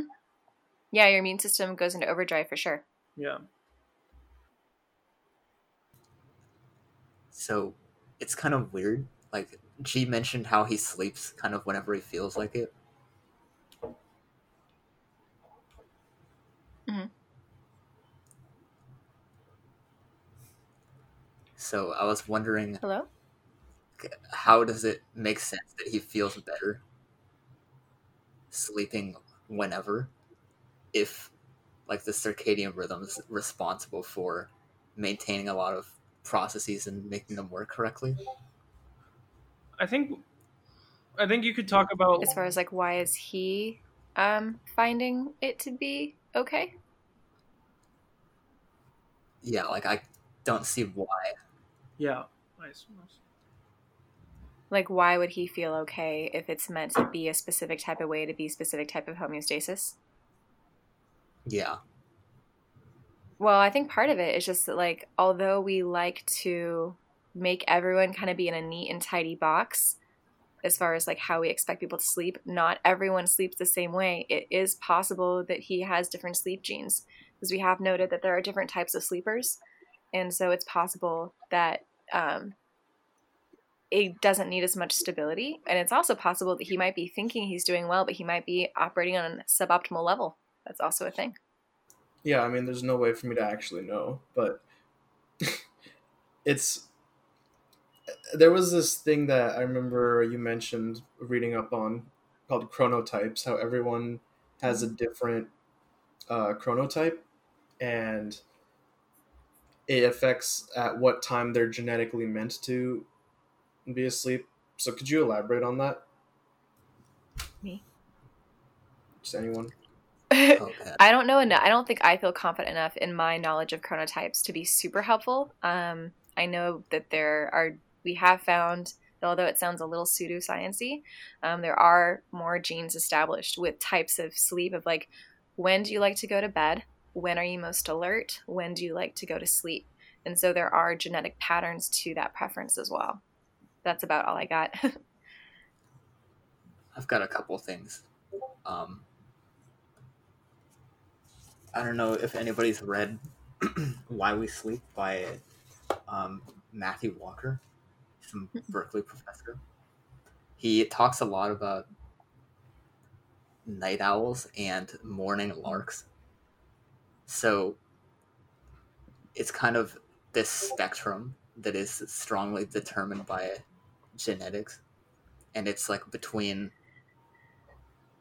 the it's generally between like 9 p.m. where people would go to sleep and like 2 p.m. 2 a.m. And the I guess the biological reasoning or the evolutionary reasoning is if people go to sleep at 9 and wake up at 5 while other people go to sleep at like 2 a.m. and wake up at like 9 or whatever then there's only like three or four hours where a threat could come in and do something to their tribe instead of the full eight hours. Hmm. So as a result, um, well, in part of what I was reading, since part of the there's a societal push for people to be morning larks, right? Where a lot of Early- jobs have early to bed, early to rise makes a man healthy, wealthy, and wise, kind of thing. Exactly. Yeah. The metaphor he uses in the book is like it, it's kind of when you're asking a night owl to wake up early, it's kind of like a cold engine on an early morning start where like it takes time to warm up and doesn't perform optimally before Mhm. it warms up. So as a result, night owls are more likely to suffer from depression and heart attack and stuff like that. Interesting. Okay.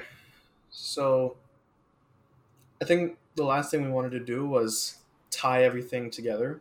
How sleep, exercise, and diet all come together. So I remember Akash briefly touched upon how um, when you sleep, The your body after working out, your body is processing the the melatonin. um, yep. I guess I I forgot how you explained. Yeah. Yeah, yeah, yeah. It's basically it melatonin uses, helps you um, sleep I deeper. think it was melatonin. and when the and when you that sleep to deep, uh, essentially build your helps, muscle. And if uh, you're not getting that with sleep, muscle growth or muscle it's- build. Yeah.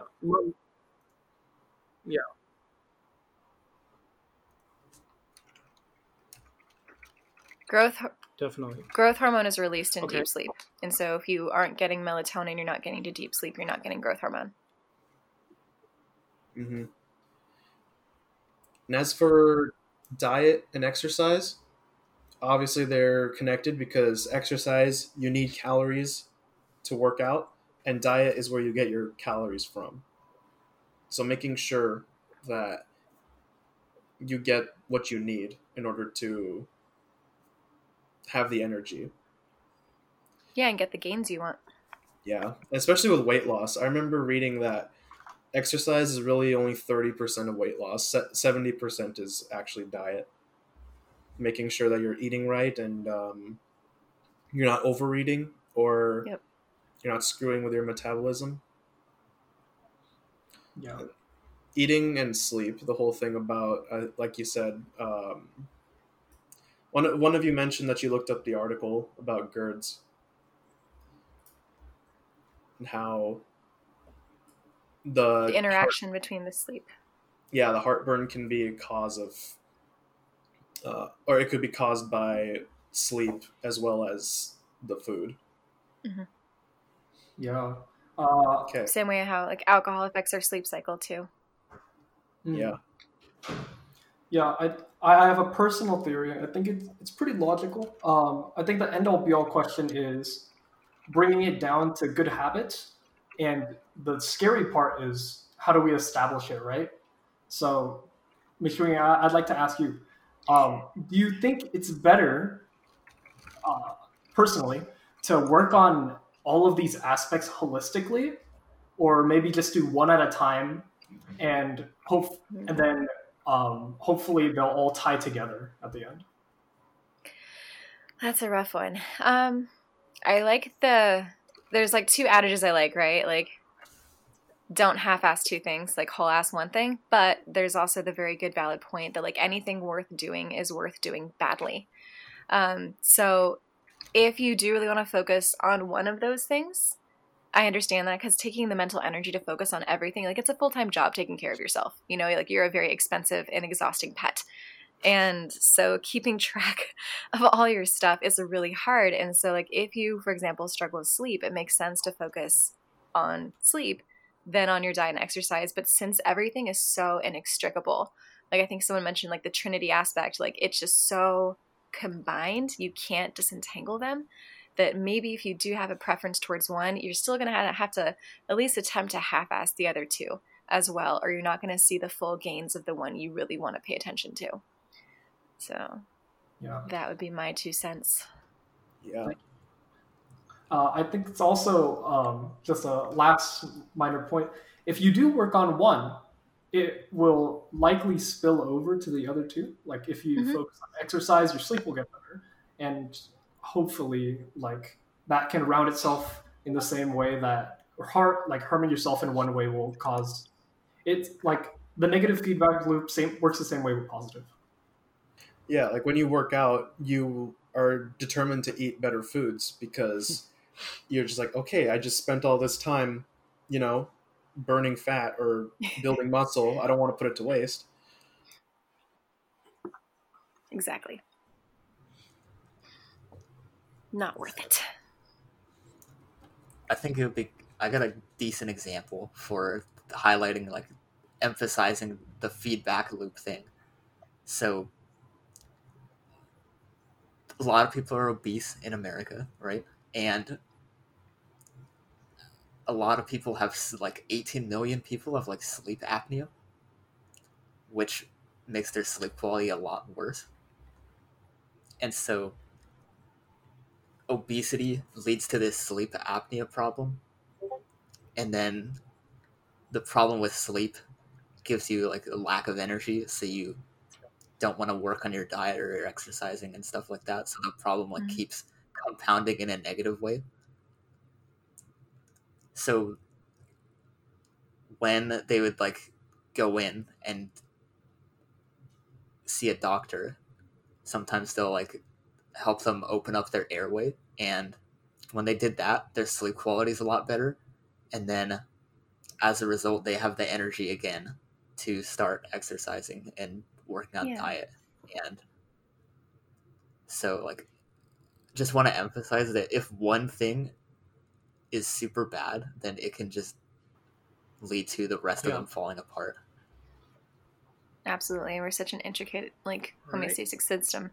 Well, we need all the pieces uh, to be working, That's it for everyone. Should we conclude? or at least functioning.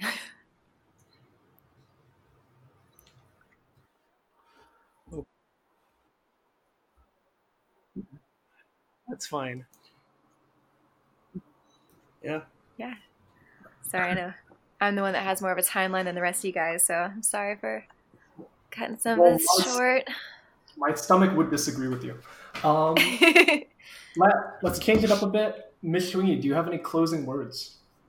Closing words. Oh shoot. Um, thanks for having me. I've never been on a podcast before.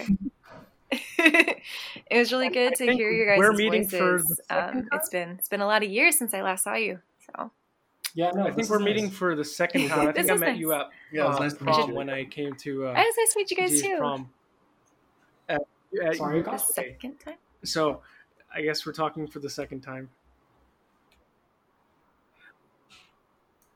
Oh, nice. Yes, please do, and, and and share it. That's kind of fun. I'll definitely have to look up your guys' podcast All right. Well, and subscribe. yes, Alex. No, you cannot Of say course, that. of course, That's- that's subscribe. my like, line. subscribe and share naturally. Yeah. All right. Well, uh, I guess we'll conclude then. That is it for our episode. I want to thank everyone for listening in. We hope you had an enjoyable time, and this has been an incredibly enjoyable episode to talk about. I want to give a special thanks and shout out to Ms. Schwingy, who took time out of her Friday afternoon to talk to us. And yeah, likewise. And for the listeners, I know quarantine can be a challenging situation, but hang in there. It was worth it. I had a good time soon with you guys. hopefully. And in the meantime, if you haven't mm-hmm. already, please listen to our other episodes. We are this is officially our last episode of season one. So we have completed nine episodes. Check all of them out, listen to them, and give us feedback. And follow us on Instagram at True Leisure Podcasts and Twitter for and on at True Leisure for more updates. We hope you have a wonderful day and stay tuned for the next season. We will be back with some more riveting conversations in season two. We also have something planned in the interval between se- in, between season one and season two, so also stay tuned for that. And have a good one.